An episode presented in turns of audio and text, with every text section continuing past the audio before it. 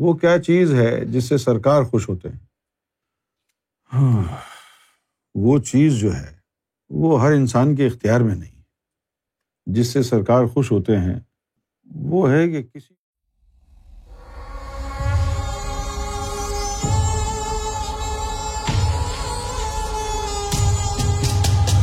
جس سے سرکار خوش ہوتے ہیں وہ ہے کہ کسی کو سرکار کی ذات پر اندھا یقین ہو زوم ہو۔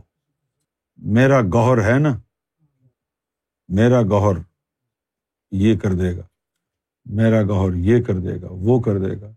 یہ زوم ہو کہ میرا وارث ہے نا۔ اب اس کو مزید الفاظ میں بیان بیان نہیں کیا جا سکتا کہ زوم کیا ہوتا ہے۔ بے نظیر کی حکومت گرا دی تھی پاکستان میں اور بے نظیر جو ہے یہاں انگلینڈ آ گئی تھی۔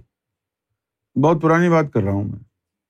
تو پاکستان میں ملنے کی کوشش کی تھی بے نظیر نے سرکار سے، لیکن شاید وہ کچھ ہو نہیں سکا، آ نہیں سکی، کوئی مجبوری اس کو ہو گئی۔ ایک دفعہ تو بے نظیر نے آرمی کو کہا کہ جی مجھے جو ہے سائیں سے ملنے جانا ہے۔ تو آرمی نے اس کو کلیئرنس نہیں دی۔ اس سرکار سے ملنے کے لیے آنا چاہتی تھی۔ تو اس کو، اس آرمی والوں نے اس کو کلیئرنس نہیں دی۔ پھر جب یہ اتر گئی تو پیر مظہر الحق پیپلز پارٹی کا کوئی اس وقت سینیٹر تھا یا کوئی national assembly M N A تھا، تو پیر مظہر الحق جو ہے، اس کا مجھے میسیج آیا فون پر اور کہنے لگا کہ بھائی، بی بی نے آپ کا نمبر دیا ہے مجھے اور کہا ہے کہ آپ سے جو ہے بات کرنی ہے۔ تو اس نے اپنے گھر کا ایڈریس دیا جہاں پر وہ ٹھہرے ہوئے تھے۔ تو میں نے سرکار کی بارگاہ میں عرض کیا، سرکار امریکہ میں تھے۔ سرکار نے فرمایا، مل لو جا کے۔ ملنے گیا ہمیں بڑی باتیں ہوئیں۔ بہت باتیں ہوئیں۔ کچھ ایسی باتیں ہوتی ہیں جو پبلک میں کہیں نہیں جا سکتی۔ تو انہیں باتوں میں یہ بات بھی ہوئی کہ بی بی نے دو دفعہ ارادہ کیا کہ سائیں سے ملاقات ہو جائے۔ ایک دفعہ تو کلیئرنس نہیں ملی۔ آرمی والوں نے روک لیا کہ نہیں، تم نہیں جا سکتی وہاں۔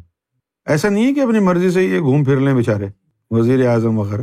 ان کو کلیئرنس لینی پڑتی ہے کہ وہ کلیئرنس دیں تو جا سکتے ہیں، ورنہ نہیں جا سکتے۔ اور دوسری مرتبہ، جس دن اس نے سرکار سے ملنے کے لیے آنا تھا، اس کے بھائی کا مرڈر ہو گیا۔ اچھا اتفاق کی بات یہ ہے کہ مرتضیٰ بھٹو، جو اس کا بھائی تھا، مرتضیٰ بھٹو کی جو بیوہ تھی غنوا بھٹو، تو ان سے بھی ملاقات ہوئی میری۔ یا رخسانہ جعفری جو تھی، ان کو وہاں جانا تھا۔ تو انہوں نے سرکار کو بتایا تو سرکار نے ان کو یہ کہا کہ تم اکیلے مت جاؤ، یونس کو ساتھ لے کے جاؤ۔ میں وہیں تھا۔ تو پھر ہم ستر کلفٹن گئے غنوا بھٹو سے ملنے کے لیے۔ وہ بھی رو رہی تھی۔ ایک لیفلیٹ سرکار کا اس نے ہم کو دکھایا۔ ایک لیفلیٹ تھا کوئی، جس پہ دل بنا ہوا تھا، سرکار کا نام لکھا ہوا تھا اور اس پہ خون لگا ہوا تھا۔ تو وہ مجھے کہنے لگی کہ جس رات مرتضیٰ بھٹو کو مرڈر ہوا ہے، یہ لیفلیٹ اس کی جیب میں تھا۔ اور وہ سرکار سے ملنے کے لیے جانے کا پروگرام بنا رہا تھا۔ مرتضیٰ بھٹو، بے نظیر کا بھائی تھا وہ۔